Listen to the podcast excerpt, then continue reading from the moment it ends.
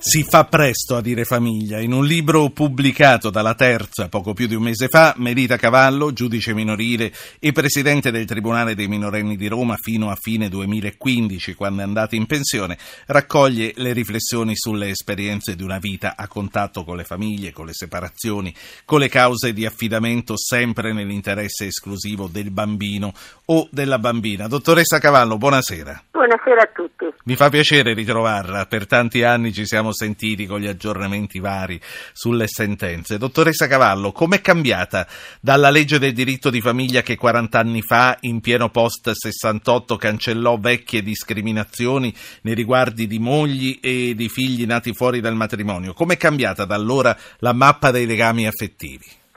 La mappa è molto cambiata. Come allora, eh, diciamo, eh, furono cancellate delle disuguaglianze codificate che erano nel codice, così finalmente è accaduto anche, questo, anche adesso con diciamo, la, l'accoglimento di tutti i diritti che anche le unioni civili devono poter avere. Come è cambiata? È cambiato il ruolo della donna e cambiando il ruolo della donna la famiglia ha cambiato faccia la donna ha voluto affermare giustamente la propria personalità, ha voluto anche lei lavorare, ha voluto anche lei portare il suo contributo in famiglia ed avere la sua voce in famiglia e questo ha cominciato a cambiare eh, i rapporti tra uomo e donna, tra, nell'ambito familiare tra genitori e figli. E poi sono iniziate le famiglie miste, le famiglie straniere hanno, diciamo, hanno varcato il confine dell'Italia e si sono stabilizzate qui, quindi abbiamo avuto moltissime, moltissimi cambiamenti. Quindi innesti di usi e consumi, di usi e abitudini diverse da, da, paese a paese di immigrazione e poi le famiglie allargate che hanno portato poi, nuovi... Poi ancora la, insomma, il, il divorzio eh, ha portato la donna e l'uomo a nuove convivenze. Io sono andata via tra, da due mesi e ho toccato con mano la quinta convivenza, la quinta convivenza di una donna e la quarta convivenza del, di lei iniziale marito, poi ognuno di loro ha avuto varie convivenze. Questi bambini sono diciamo sparsi un po' qui, un po' là, da una nonna, da una zia, con la mamma, col nuovo convivente della mamma che ritengono essere il loro papà perché il loro padre eh, naturale è andato via quando erano piccolissimi a, ecco, io... a proposito dei nuovi compagni dei genitori, perché è qui poi che voglio arrivare, perché uno degli argomenti che si sono più discussi in questi ultimi tempi eh, sono stati quelli legati all'adozione del figlio da parte del nuovo partner. Come funziona e come è funzionata per quanto riguarda il matrimonio? Tra l'altro la stepchild adoption, che per le coppie eterosessuali è già una realtà da 33 anni, si applica solo se eh, sono all'interno de- di un precedente matrimonio matrimonio o anche delle ah, convivenze? Sono due gli articoli, uno riguarda il precedente matrimonio, l'uomo può adottare il figlio della moglie e la moglie può adottare il figlio del marito e anzi negli ultimi tempi i tribunali dal momento che tutti i figli sono uguali a seguito di una legge del 2012, tutti i figli hanno la stessa parità di diritti, sia che siano adottivi, sia che siano naturali, sia che siano legittimi, cioè nati da matrimonio da convivenza. E allora anche questa differenza, cioè questo dire eh, adotta il figlio del marito, anche se il marito non è, lo può adottare nel medesimo modo. Quindi voglio dire che eh, la giurisprudenza ha interpretato anche questi nuovi articoli de, delle adozioni in casi particolari, li ha eh, interpretati alla luce delle nuove norme che sono mano a mano venute ad arricchire il nostro codice, no? E quindi ehm, sia che vogliamo eh, utilizzare l'articolo 44 lettera B, sia che vogliamo utilizzare il 44 lettera D, noi possiamo dare, eh, possiamo accogliere il ricorso del compagno della madre naturale di un bambino, però lo accoglieremo solo se quel ricorso, quella richiesta di adozione risponde all'interesse superiore di un bambino certo. che è amato, è curato, è attenzionato, eh, diciamo è, ehm, fa parte di, si sente parte di una famiglia e sente quella donna madre come la dottoressa, eh, dottoressa Cavallo quando il nuovo marito il nuovo compagno il nuovo partner dell'altro coniuge adotta il figlio di quell'altro diventa un genitore diverso diventa un genitore sociale mi sembra che sia no, da, da genitore sociale diventa un genitore anche giuridicamente, anche giuridicamente. E anche questo tanto che oggi ho sentito dire le sorelle però non sono sorelle, anche questo è discutibile, anche questo è discutibile perché ci sono due linee di pensiero che non, che non diventino sorelle in quanto l'adozione ex articolo 44, questa adozione in casi particolari, fa nascere il rapporto tro- solo tra colei che chiede di diventare madre ed il figlio però c'è un'altra linea di pensiero che dice che siccome tutti i figli ormai sono uguali, anche questi sono uguali agli altri e quindi nasce anche il rapporto tra sorelle, tra nonno e nipote, tra zio e nipote. Mi spiego? Sì, quindi sì. voglio dire che nell'ambito, eh, diciamo, ci sono varie interpretazioni. Il, il legislatore fa le leggi, però il giudice le applica eh, applica quelle leggi, però le interpreta anche alla luce di tutto il contesto Senta, normativo. Lei eh, ci ha spiegato come eh, da quando 40 anni fa venne approvato il nuovo diritto di famiglia e per come si sono evolute eh, le, le, le cose qui in Italia, la donna ha completamente cambiato, la famiglia si è trasformata e è diventata così. Per quanto riguarda il percorso invece delle coppie omosessuali, 40 anni fa non si dichiaravano, oggi...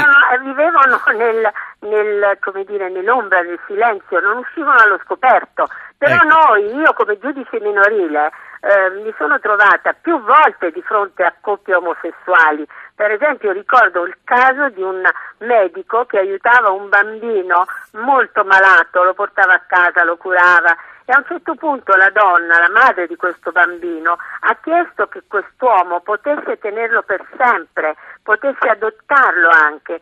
E la signora aveva capito benissimo che si trattava di un omosessuale che viveva con un altro uomo, ma era felice perché il suo bambino era stato certo. curato bene e amava Senta, quell'uomo. Quindi io... esistevano queste situazioni, le abbiamo vissute, ma non le abbiamo, come dire, non abbiamo puntato il dito contro, abbiamo valutato l'interesse di quel bambino. E quella volta il bambino fu concesso in adozione al medico? Sì, il bambino andò in affidamento al, al dottore e poi il dottore chiese di adottarlo ai sensi del 44 lettera B come per, lettera D come persona singola ed è questo è possibile. E so che quel ragazzo adesso è grande, si è laureato, fa il medico anche lui e, e ha dei bambini, quindi ha, ha, avuto una vita del tutto normale, pur vivendo con due omosessuali. Questa, questa è una testimonianza, siccome si dice che eh, solo in America ci sono questi studi, questa è un'esperienza personale, ma ci dice che appunto non è che perché un individuo cresce in una coppia omosessuale diventi a sua volta omosessuale. No, Lei ci sta dicendo... dalle relazioni che quel bambino ha con tutte le Certo. possibili forme di famiglia, Senta. le relazioni estese. Eh, dunque, sta per partire il TG2, quindi ascoltiamo insieme i titoli, ma io le voglio chiedere un'altra cosa che mi sta molto a cuore. Lei avrà seguito il, l'iter della discussione eh, sulla legge delle unioni civili, uscita dal Senato, ora Certo. dovrà andare alla Camera e sarà molto probabilmente legge unioni civili senza Certo. stepchild adoption. Quello che le voglio chiedere, ma me lo dice dopo che avremo sentito i titoli del TG2, una legge sulle unioni civili senza stepchild è una legge zoppa? Non è una legge zoppa, perché questa è stata una legge fondamentale, è una legge, sarà una legge fondamentale del nostro Stato che ci porta ai livelli europei ed è diciamo, una, grande, una grande affermazione di diritti. Eh, mi, mi sembra che diciamo, ho finito la mia carriera con un'altra legge fondamentale come ho cominciato con quella eh, con la nuova legge sul diritto di famiglia del 75. Quindi ehm, è stata una conquista ed è una legge molto eh, come dire, che, che risponde al, al, al diritto del cittadino. E che sta Ora, in piedi anche senza-.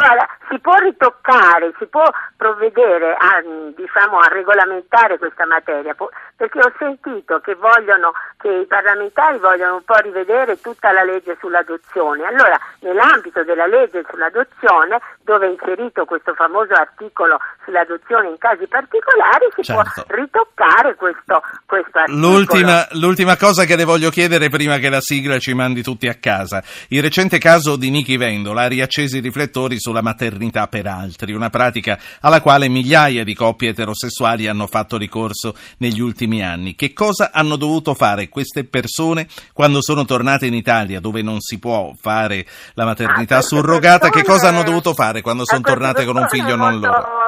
molto spesso, non sempre, sono state bloccate, eh, si è aperto un procedimento presso il Tribunale per i minorenni eh, di Roma, per esempio abbiamo chiamato una coppia che aveva fatto una domanda di adozione, la signora dice adesso ho un bambino, signora ma lei non ce l'aveva? Come adesso ho un bambino? E quindi abbiamo com- compreso che è accaduto qualcosa di simile. Quindi c'è stata una, una valutazione della situazione però poi eh, eh, insomma, alla fine il bambino in quella famiglia ci stava bene perché il Tribunale per i minorenni deve sempre valutare l'interesse superiore del bambino nella situazione in cui trovasi e non deve valutare la continuità degli affetti, quindi se questo bambino ha un legame di attaccamento non può togliere il bambino perché questo bambino è nato da gestazione per altri.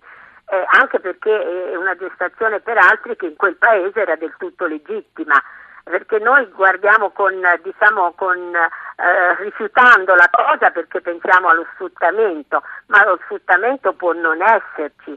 Eh, pensiamo quante volte una sorella ha aiutato un'altra sorella che non poteva partorire, assolutamente portare avanti la gestazione. Eh, in alcuni paesi è del tutto naturale che perché la sorella può dare un rene alla sorella, perché non può portare in grembo il suo bambino? Senta, non, cambia, non cambia niente se a tornare dall'estero con un bambino sono una coppia eterosessuale o una coppia omosessuale. Ma eh, dipende, dipende da, dalla valutazione che farà il Tribunale per i minorenni. Io, eh, la gestazione per altri è sempre la stessa e allora sarebbe una discriminazione per il sesso. Mm, con la stepchild adoption, quando passerà, il giudice dovrà comunque fare la sua sentenza. Quindi che cosa cambia rispetto al passato? Ma oggi come oggi non cambia niente, perché quella legge è legge eh, resta scritta, per cui il, il legislatore l'ha scritta, il, eh, il, giudice la interpreta e il giudice la applica, quindi continuerà. Io non faccio più il giudice, eh, avrei continuato tranquillamente a fare la stessa, la stessa. Eh, ma io penso che i tribunali si stanno muovendo in questa direzione e che la Corte di Cassazione, che penso che entro la fine dell'anno sì. emetterà la sua sentenza, taglierà la testa a, a tutti. Ce ne dobbiamo andare. Eh, dottoressa Cavallo, grazie per essere stata con noi questa sera.